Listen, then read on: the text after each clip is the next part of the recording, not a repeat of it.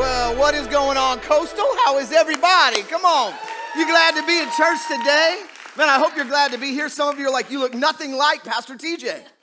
And uh, he's way cooler than me, but I am really, really grateful to be here. My name is David. I'm the lead pastor of a church in Massachusetts called Lifesong Church. And um, this is like home away from home for me. Look at the person beside you and say, he must be the crazy cousin. Go ahead. Tell somebody. Uh, but I, I, love being here. This is one of my favorite things to get to do. I, I, always prefer when I get to be here when TJ and Shayla are around. So I'm, I'm sad to miss them, but I'm glad to be with you. I, uh, I have been connected to your church since its very, very, very beginning. And uh, so whenever I get a chance to come down here and preach and see what's going on, man, it just fills me up. But I'm a, I, I have a wife. I have three kids. For those of you that don't know me, we live in New England. So getting to escape down here to Florida for a little bit is always a blessing. Although the humidity has started, I'm just saying.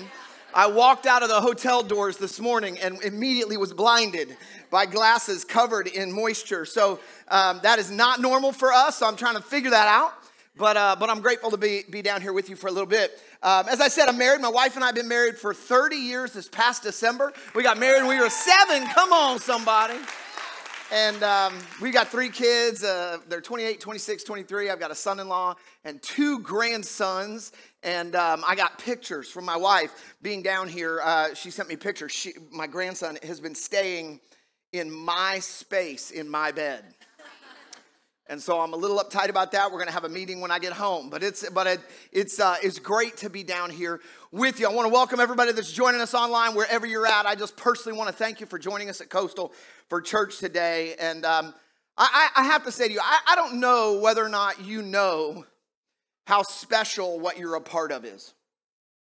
I um, I, I could not be more proud of what has happened at Coastal Church over the last 10 plus years, what God has done through this church in this region, affecting it, changing it, challenging it, growing it, reaching it with the good news of Jesus. And, um, and I don't know if you're familiar with just how special this is. If you've been coming to Coastal for a long time, you've walked the journey, you've seen when it was up. Man, I remember preaching in Coconut Creek High School and driving over to the movie theater in Pompano Beach. That's all I'm saying. It was preaching Coconut Creek, get in the car with TJ, who drives excellently. we would get in his pickup truck. He had a big old pickup truck. And we would drive over to Pompano and preach over there in the movie theater. And we'd get back in the truck. We'd drive all the way back to Coconut Creek, preach again in the high school. I remember those days and to see what God has done and where He's brought this church to is not only incredible and honoring of the Lord, but I'm telling you what you're experiencing here, not just the presence of God, but the nature of community and the favor of God that's fallen on this house that you're walking, I don't mean you're walking into his favor because you've got a bigger place to be. I mean, the favor of God has, there's evidence of it, and one of the evidences of it is what he has provided to be a net to catch and retain and harvest people that need a relationship with Jesus. These, the evidence of what God has done is huge. And I, I just, as we start today, I want to say to you that what you're a part of is special. I, uh, I've known TJ and Shayla for a long time, as I said, and, and one of my favorite things about them is they are incredible learners. If you know them, they, they, they're just incredible learners. They're reading all the time, they're asking questions all the time. In fact, when we planted our church in 2006, Lifesong was the very first ARC church plant in New England. There's a little church up in New England, number 32. ARC has now planted 1,077 churches. We were number 32. And in the early years, after I got to know TJ and Shayla, he would call me. Coastal had planted, and he would say things like, Hey, uh, Pastor David, what do you do with this? Or how do you solve this problem? Or what is this system? Or how do you, do? like, he was constantly asking questions all the time, he and Shayla. And I loved it. We loved sharing what was going on that God was doing in our church. And uh, about five years ago, his church got bigger than mine. And I started calling him, going, Hey, so how do you, how do, you do that thing? What do you do with that system? And um, never once in my experience with your pastors has there been a moment where they haven't been a learner in humility. They ask questions out of a place of humility. We don't know it all. We haven't figured it out. If it weren't for the grace of God, this would not be happening. We are graciously, uh, we have the privilege of leading a church that God is moving in, not we're so awesome, look at our great church. And I'm just telling you, that is uncommon. I know a lot of pastors in a lot of places. Your pastors are incredibly unique and special. And so, as you get ready to go into a new season, man, how many of you are excited about the next season of what's going on at Coastal? Come on. When Pastor TJ called and said, Hey, Pastor, can you come down and preach on the 30th? I was like, Are you in the new building yet? He's like, No, but right after you leave, we will be. It's like, You suck, man. Okay. So, um, you're getting ready to go into a season. Uh, that I don't know if I, I, you probably are prepared for it in the sense that there are teams and participation and, and you've had to grow systems and understandings. And, and if you're not on a team, I just want to say you need to get on a team. Not and listen to me, not because of what you'll do, but because it will do what it will do in you will change you over the course of time. And so the season you're going into is um, is incredible. Can't wait, can't wait to celebrate it and all of the things that God will do in the next stages and next seasons of what God is going to do. But right now, I want to talk to you a little bit about some things that should mark you. And here, here's the reason. Because when you step into the next season, you move into the new building, you have new platforms, the church has new visibility, you have new opportunity, there will be new people, there will be some characteristics that will be being evaluated, looked at. There'll be some, some discovery that's going on in those who are looking on. The question is do you realize that what they're looking at is not the building, they're looking at you? They're not, they, they may have come because they saw the big building. They may have shown up because they heard a story. But when they get here, they aren't looking at that, they're looking at you. And so today we're going to talk a little bit about that. Let's pray and then I'm going to I'm going to take you through a few things. Father God, we thank you for your presence. Lord, I thank you that we get a chance to worship you freely and openly, even with a tornado warning. And that God, you aren't afraid of tornadoes. You show up in your house because it's your house and you inhabit the praises of your people. So we're grateful that you're here, God. Would you grow us and change us and shape us more into your likeness and prepare us for what you have ahead? In the mighty name of Jesus, everyone said, Amen, amen. How many of you like movies? Who likes movies? Anybody like movies? Okay, how many of you think movies are of the devil? We should never watch them? Nobody? Oh, oh, one. Okay, great. We've got a small group for you. It's, it's right out in that parking lot. No, just I'm just kidding. Um, but I love movies, and uh, one of my favorite movies is Gladiator. Anybody, anybody know that movie? Okay. All right, a few of you. So um, I want to I want to help you connect to something that Paul is talking about in the book of Galatians. In fact, if you have your Bible, I would love if you turn to Galatians chapter 6. We're going to read a little scripture there together today. But in the movie The Gladiator, if you haven't seen it, I'm going to ruin it for you. But the story of the movie is that there's a, a guy by the name of Maximus, and he's the general of all the armies of Rome. He's an incredible leader. He has conquered the known lands for Marcus Aurelius, the emperor, the Caesar. He has led men into battle. He's fought. He's, he's uh, courageous and skilled, and he's an inspiring leader. The men follow him. He is excellent at what he does, and he commands the loyalty of the army. And so they have uh, kind of this one last battle in the movie, and then uh, Maximus wants to go home, but he's not going to be allowed to go home because the son of Caesar kills Caesar. And in the moment that that happens, Maximus has this uh, kind of suspicion, and as a result, he gets arrested. They take him away to kill him, take him out in the woods. They're going to kill him, but because he's the super general guy, he defeats them. He, he kills them both. But in the process of getting free, he gets wounded. His arm gets wounded, sword to the arm. And so he, he rides off on a horse He's wounded and bleeding and eventually falls to the ground. It looks like, you know, life could be over, but he gets captured and ends up being taken from a place of great prominence to a great a place of great suffering. He was sold into slavery. He gets taken to this marketplace, he's sold, and the guy that buys him wants to train him up to be a gladiator. And he notices the cut on his arm, says he's rotten, but he also notices the mark on his arm. He has a, a brand on his arm. And he says, This is the mark of the legion. He is owned by the country, the, the city of Rome. The emperor owns him. He has an allegiance and a loyalty that is declared in his body that all who would see him and know him would know who his allegiance is to, why he's there, that he's owned by something other than himself, that there is obligation and dedication. In fact, it's branded into his body. Now, Maximus gets bought and he gets taken and he starts his gladiator training. But one day, the most important scene for us in this conversation, he is in his room after training. He's sitting against the wall. and one of his friends walks in to see him. And as he walks in, Mark, uh, uh, uh, Maximus has in his hand a very, very sharp stone. Maybe it is even a piece of glass, it's very sharp. And he, uh, he is cutting away at the brand on his, on his arm. He's, it's, it's kind of gory, right? Look at the person beside you and say, It's a little gory. Go ahead, it's a little gory.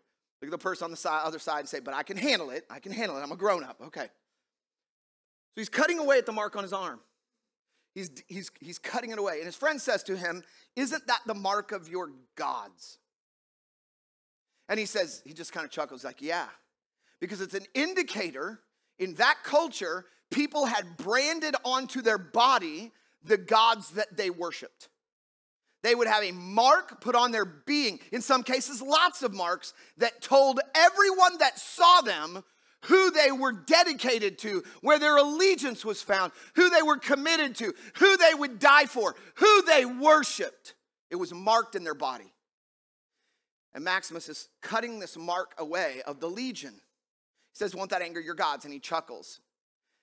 And his, his purpose here is to make very clear to everyone who ever sees him he is no longer to be identified with Rome. His allegiance is no longer to be found there. And if he didn't get rid of the mark, everyone who saw it would conclude who he's connected to. Look at what Galatians chapter 6 says. Paul writes in Galatians chapter 6, verse 17, he says, From now on, let no one cause me trouble, for I bear on my body the marks of Jesus. Now, some of you in here right now are making a note get a tattoo later today. Go ahead, get a tattoo.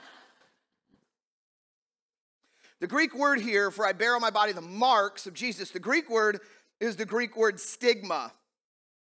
And it's only used one time in the entire Greek New Testament. It's in Galatians 6.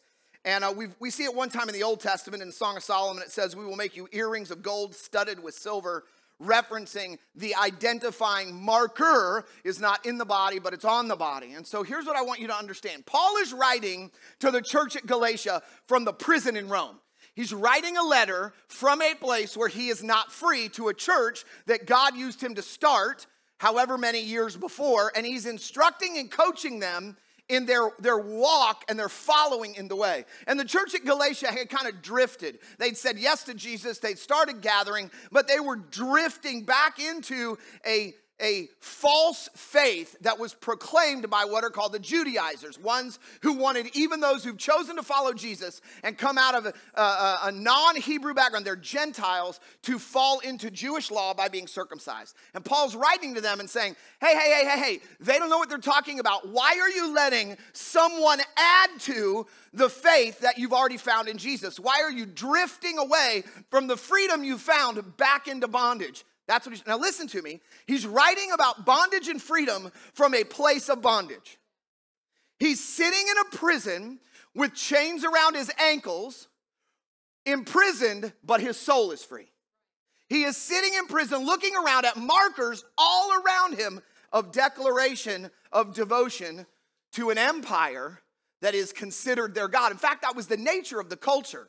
It wasn't just the, the movie, it wasn't just Paul writing this. In fact, this was all over the place. If you went to all these countries at this in, in this kind of time in history, you would find that people marked their bodies with devotional indicators to a God. And he's looking around and sees markers about the empire in the prison cell, outside the bars, on the chains, on the armor of the guards. And everything about him is seeing markers that designate devotion.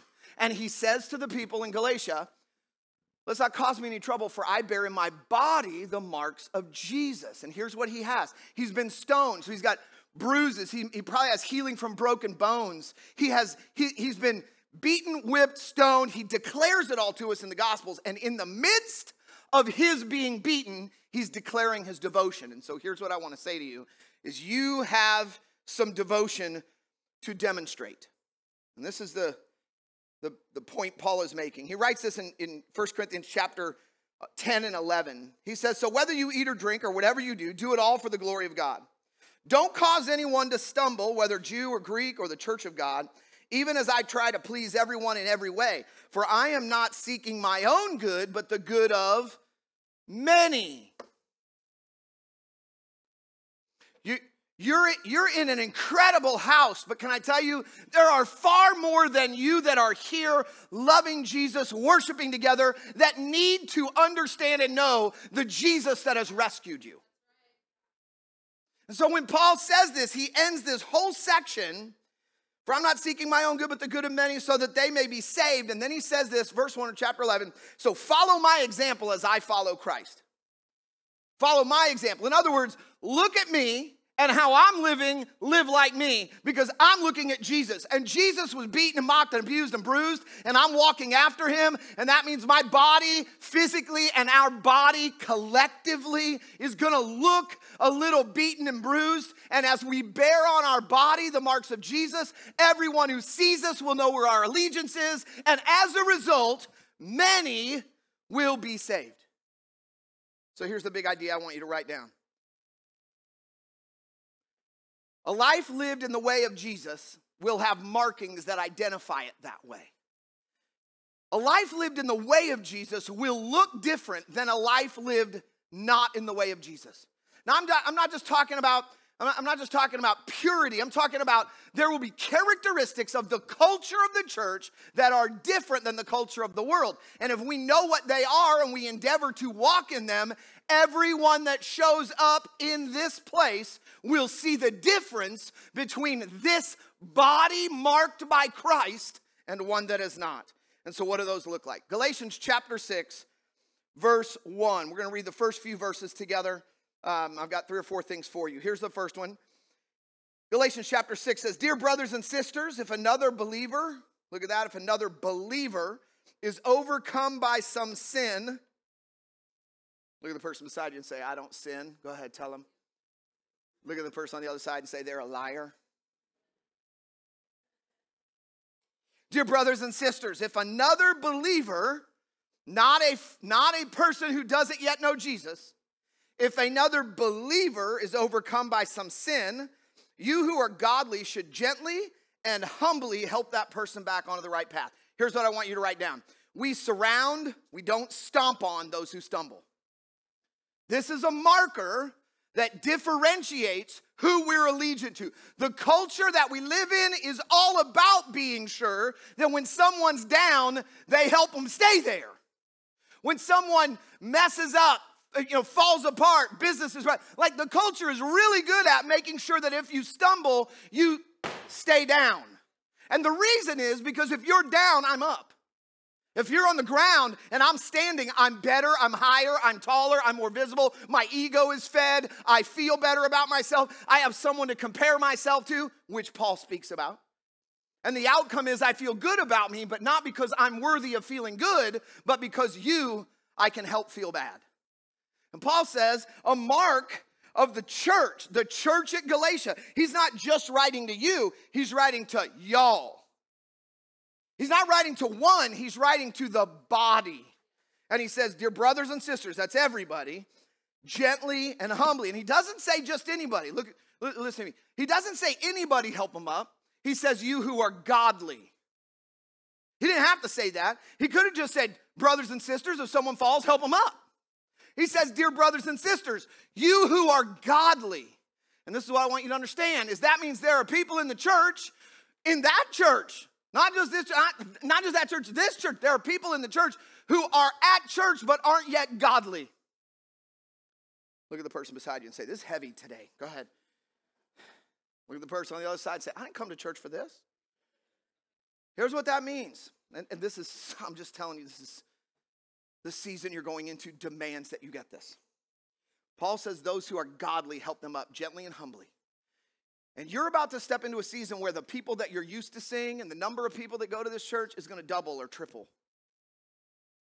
And you're going to show up and you're not going to have your favorite seat. Even though there's going to be three, four times as many seats, you ain't going to have your favorite seat. And you're going to have some people there who don't talk like maybe you wish they would talk. There, there are going to be people who walk in, they don't smell like you think you, they should smell. They don't act like you think they should act. And their arrival is not evaluating the place, it's evaluating the people. It's whether or not you who are godly can help me up.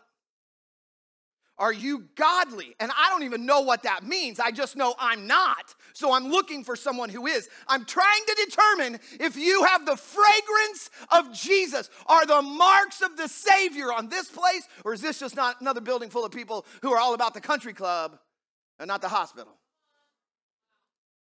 And Paul's writing to the church at Galatia and says, if you're, if you're a God following, Christ following congregation, follow me as I follow Christ, gently and humbly help somebody up. Now, this where, where it says if another believer is overcome by some sin, another translation would say caught in sin. And when we think of that word caught and caught in sin, we, we picture the kind of the moment of discovery.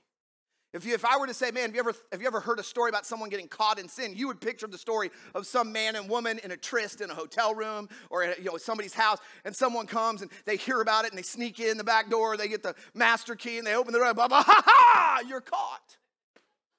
That's what you'd picture. Caught in some sin. But a better, better understanding of what Paul is saying here is not that kind of caught. A better translation is ambushed. A better translation is tripped up. What Paul's actually saying contextually is that if some believer is overtaken or surprised by some sin, here's what he's saying He's saying that it is our nature to be preoccupied with ourself. And if we're not careful as we're going in the way and walking in the way, we will find ourselves tripped up and stumbling over something that we didn't anticipate, prepare for, or, or, or make sure we saw ahead of time. We get we get caught up, we get surprised and ambushed by some sin. And here's what I want you to understand this is so important. This is why he says, You who are godly, gently and humbly. Because the problem with us as believers is we can get educated further, uh, far beyond our level of obedience. And we can believe that because we know a lot, we are godly, but we don't act a lot like God, even though we know a lot about Him. The problem is that in our spiritual arrogance, we get tripped up and caught by some sin and end up on the ground. And be, if our culture is not one that lifts up instead of stomps on, when you fall, you'll fall away. You won't just fall on the ground, you'll trip and back away because the culture will be one of, I want to be above you. And you have a opportunity, Coastal, to be a place that surrounds, not stomps on people who stumble. The second part of Galatians chapter 1 uh, says this, and be careful not to fall into the same temptation yourself. So I want you to write this down. Another mark of a uh, the mark of Jesus on this church and on, on the church needs to be that we endeavor to walk in spiritual meekness, not spiritual pride.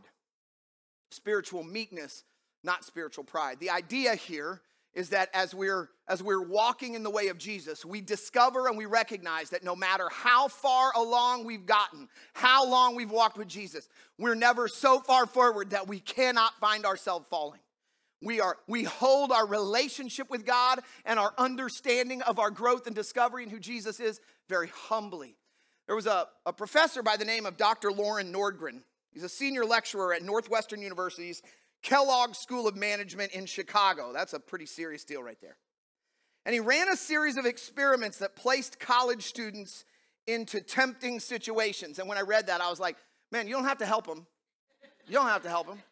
They figure that out all by themselves. I don't know if you know college students, but they're all about figuring out how to be in tempting situations. That's just what they do. So, so he, he ran some experiments by placing college students in tempting situations. And here were the things to smoke, eat junk food. When I read that, I was like, man, that's not a temptation.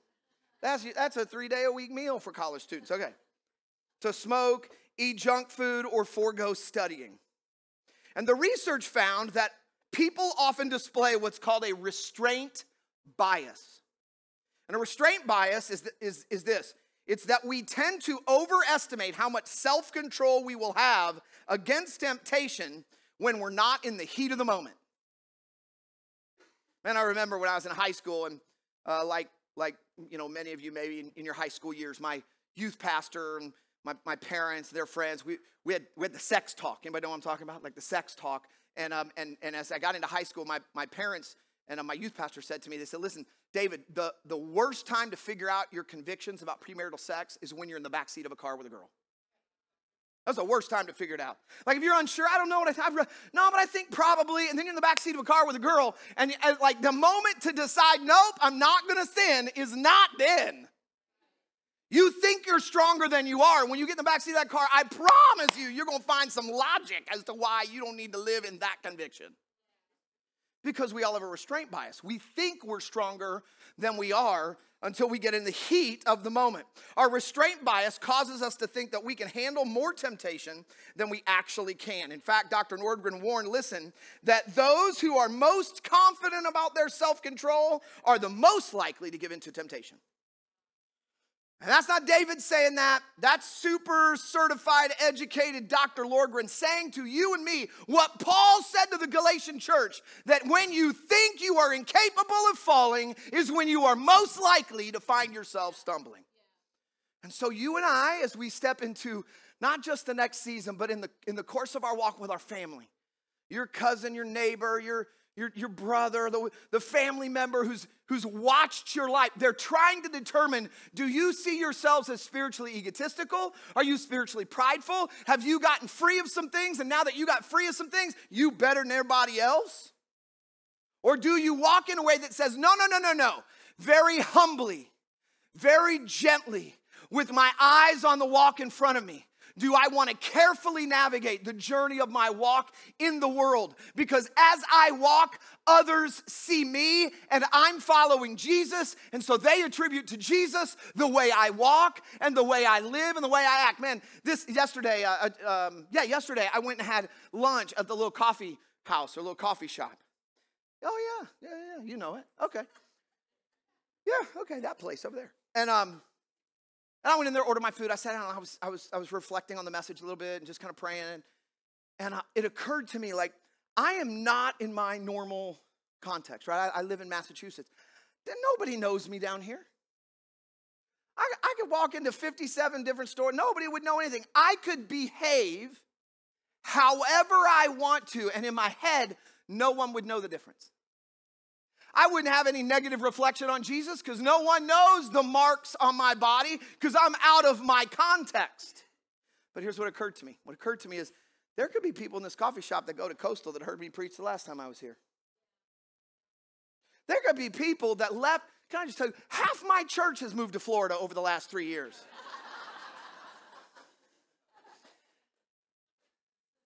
There could be some people sitting in a little coffee shop. They're like, oh, yeah, I remember him 100 years ago when I went to his church. Like, and if I walk in a place of spiritual pride that says, what little bit of sin I do, no one will know about. When I'm behind closed doors, I can behave how I want. Or when I'm out in public, I don't have to be as attentive. I can walk with my chin up and my chest out, not worried about anything. And suddenly I can be caught up and ambushed in a way that now I'm on the ground. I need someone who's godly to help me up because my spiritual pride kept my eyes on me and on where I want to be instead of on the road in front of me, humbly saying, Lord, I'm following in your footsteps, walking with you. So Paul continues down through these first few verses and he says, verse 2 share each other's burdens and in this way obey the law of Christ. Man, that sounds like a good marker. If you think you're too important to help someone, you're only fooling yourself. You're not that important. Verse 4, he says, Pay careful attention to, you, to your own work, for then you will get the satisfaction of a job well done, and you won't need to compare yourself to someone else. Can I have um, those two things right there? There's a, uh, yeah, a mirror and a magnifying glass. I want you to write this down. A mark of the body is that we engage the truth of Scripture like a mirror, not a magnifying glass. So this is a vanity mirror, and um, most of you know what this is. Um, vanity mirror is kind of a cool thing. Um, I, I, I, love it, right? It sits on our counter in our, in our bathroom, and um, as my wife's getting ready or as I'm getting ready or whatever, like you glance over at the vanity mirror to get a good look at how you look, right? You're getting all you say, oh, I look good, right? And um, and eventually, if you use this the way it's designed, you, uh, you take it and you, you flip it around. Yep, yep, right there. I heard that amen right there. You flip it around because this is the 3x or 5x side. And if you're standing like this, you can't see anything. But if you get down kind of right about there, my Lord, Got some work to do. Um, but it shows you all of the imperfections. It shows you the little blackheads and the extra hair you have growing out of that ear or whatever. So you can attend to the parts of you that make you not pretty, the parts of you that are messy and blemished. That's what the mirror's for. Now, this is a whole nother thing. This is a magnifying glass, and uh, how many of y'all had one of these when you were a kid? Mm-hmm. Some of you right now are remembering what you did with it when you were a kid. The intention of a magnifying glass is to make what is in front of us that's small very big.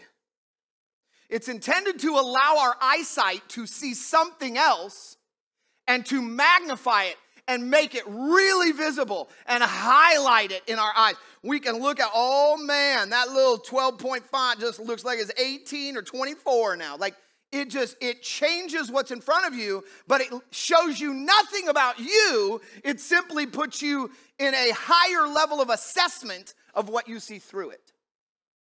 Here's the thing. When I was a kid, I had one of these, and I remember going down to the park near my house with one of these. And I'd go down to the park uh, with magnifying glass when I discovered, right, I don't know what I was in, second grade or something, we first used one of these, and my teacher was teaching us about magnifying glass or whatever. But I was young, eight, nine, whatever, eight, nine years old. I had one of these, and I was like, oh, this is awesome. I went down to the park. Come on, how many of y'all in here murderers? Go ahead, just tell me right now. And I got down on my knee and I found where all the ant hills were. Somebody right now? And um, and I went, and I messed up the ant hills and suddenly there were ants everywhere. You know what I'm talking about? And um, my first thing that I did was I did this. And I was like, oh my gosh, those ants are so big. And, um, and then I noticed that wherever I had the magnifying glass, it was brighter. And I don't know if it was the first time or the third time, but eventually, what I did is what all, what all of you did. I took this magnifying glass and I held it at just the right angle and at just the right distance. And as a result of my positioning the magnifying glass the way I did, the sunlight was focused so acutely that we could kill the ants. We could take the sunlight that was intended to bring life, and because we were using a piece of glass the wrong way, we could focus it and do damage to others instead of allowing the light to do what the light was supposed to do. And here's what I want to say to you you have a choice about how you're going to engage the Word of God and whether the marks of Jesus on your life are going to be simply the sunlight that you've experienced, but that you overly use to hurt somebody else with the Word of God instead of allowing the Word of God to be like a mirror that allows you to see where you need to be better and how you need to be refined by God and how your walk with Jesus needs to be gently attended to and carefully paid attention to. God, show me the places where I need to pluck and I need to poke and where you need to refine because God, I am not beautiful. I may like the vanity mirror, but let there be no vanity in me that I would be refined into your likeness and humbly walk after you and follow after Paul has followed after Christ. That as I walk where you walk. I have the fragrance of Jesus, and everyone that sees me knows that I bear in my body the marks of Jesus. My wife loves, loves to be like the vanity mirror on my, on my face. She, I bear on my face the marks of my wife's fingernails. She has a way of seeing every detail, and I hate it when she goes to pick.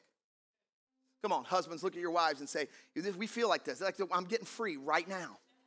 Janelle will come find me and she'll point to me like, I gotta fix this. She'll, ah! I hate it. It hurts. Not always. Sometimes it's okay. But a lot of times doesn't feel great. But the outcome of what she did makes me better makes me healthier, makes me look better. It's for my good. And I want to submit to you that Paul is saying in Galatians chapter 6 let each person examine his own work. Mirror or magnifying glass? Examine your own work. Take a look at how the marks in your body are visible or not. Take a look at how you maybe have masked your life in a way that makes you look spiritually uh, mature and look godly, but not actually be. Examine your own work because as you do, then you can take pride in yourself alone. It's so interesting. Listen, this is such a cool thing. Paul writes about pride right after he writes about humility. He says, Be humble, those who are godly, gently and humbly. He talks about not being prideful. And then he uses the word pride in chapter 4. And we read, or in verse 4, we read a lot about pride. It's not a good thing. God opposes the proud, He gives grace to the humble, all this. And then he says, But we can take pride in Himself alone. Here's what, here's what I think Paul is speaking to a little bit. He says, Don't, and, and you won't compare yourself with someone else. I think what he's saying here is you cannot take pride like, look at me, I'm proud. But if you ever had a moment where your kid does, did something amazing, like they completed something at school, or your grandchild, you know, said their first word, and you think they're gonna be the next Einstein, you know what I'm saying? And, and there's a moment, and, and, and you are proud of it, not pride filled. That's what Paul is saying to you and to me. He says, as you examine your own work, you walk away from the examination and the refinement and the submission and the humility with a sense of pride. Not pridefulness, but pride. I am proud of the relationship and the work that God is doing in me. Because as I remember what I looked like, before I let the Word of God examine me and the Holy Spirit refine me, and I remember what I used to look like, and now I know what I do look like, I don't think I'm amazing. I think God is, and I'm proud of the journey that we're walking. And I'm not looking at your journey going, ah, ah, ah, you got a ways to go. I'm way up the road further than you. I'm looking at where I'm comparing myself to where I was, and as the Word of God and the Holy Spirit refine me, I take pride in the journey of walking with God to look more like him. And so, Coastal, my prayer is that we would recognize some of the characteristics just in the beginning. I mean, you need to read all of chapter six. Before you come back next Sunday and you start to step into this new season, you need to go read this whole chapter. But just the first four or five verses alone give us three or four characteristics of the, of the marks of Jesus that should mark the body of Christ. Before I pray for you, Aesop of Aesop's fable says this. He says, A man carries two bags over his shoulder. The one with his own sins hangs behind him, and the one with everybody else's hangs in the front. What he was saying is what Paul says I don't like seeing what's broken in me, but I'm very acutely aware of what's broken in everybody else. And that's a dangerous place to live. But more importantly, it forfeits the opportunity that God has placed you here in this place at this time, in this season, like very specifically, this is not accidental. Acts 17 says God has placed you in a time, in a place, for a reason, and your place and time is here and now. And so, my encouragement to you, in fact, my exhortation to you, is that you step away from today with an examination of yourself. You let the Word of God and the Holy Spirit Himself shape, change, refine, modify, humble you in such a way that everyone who floods this place would see that in this body, in this body, there are the marks of Jesus. Would you stand to your feet? Let me pray for you today. Just bow your heads, close your eyes, and would you just turn your hands toward heaven? Maybe you would just want to hold your palms in front of you. Maybe you want to reach up real high, just a moment of surrender to the Lord. But I just want to pray over you. Father God, I thank you for this church. Lord, I thank you for the years and years and years of work that you have done through the, the leadership and the body of believers here, God. There are marks of you on this church already. But God, as we step away from this moment, would you even now, as, as your, your Holy Spirit is brought to each individual's heart, and a place where maybe they need to be refined, where maybe the mark isn't very visible. Maybe it is the place of spiritual pride. Maybe it is a place of comparison. Maybe it is a, a place of arrogance. God, whatever it is, as they have kind of allowed it to surface. God, I pray that your Holy Spirit would be like a kind of a, a divine esthetician that removes what needs to be removed, that cleans up the complexion, that refines us to reflect you in a way that, as Paul said, you can find on our body, this church, the marks of Jesus. God, we want what's ahead for this church to not be impeded by our unwillingness to be brought into new levels of refinement that God, who we are, what we do, and the way we live as we follow after you would be visible, that everyone who walks through the doors would say, This is a place that is genuine in their followership of Jesus. And as a result, God, you would bring many to the saving knowledge of your son Jesus. Now, while you've got your heads bowed and your eyes closed, I just want to ask if you've never said yes to Jesus, maybe today you would be willing to say, I, I want to surrender today. I want to acknowledge Christ as my Lord and Savior and ask Him to take away remove uh, uh, all of my sin, forgive me for it because of what, he, what Jesus did on the cross. And if that's you today, on the count of three, I want you to put your hand up real high, and then I'm going to pray a prayer that you can just repeat where you are and acknowledge Jesus Christ. And then we want to help you take steps to walk with Him. So if that's you, right now, put your hand up real high. One, two, three. Who would say that's me? I see that hand. Who else would say that's me? I, I need to say yes to Jesus today. And I want to look like him. I, I, want to, I want others to know that I'm fully committed. I'm not going to just check the box at church, but I'm committed. Who else would say that? Thank you. Well, you can put your hands down. And all of you who raised your hand, would you just pray this prayer that I'm praying? Just pray it right there where you are. And then we want to help you walk with Jesus. Just say, Heavenly Father, I thank you for Jesus. I thank you that He died for me, He paid for my sin, and you raised Him back to life. Today, God, I ask you to forgive me for all of my sin. Would you make me new because of Jesus? And today, Jesus, I surrender my life to you. I call you my Lord and my Savior. It's in your name I pray. Amen and amen. Come on, everybody.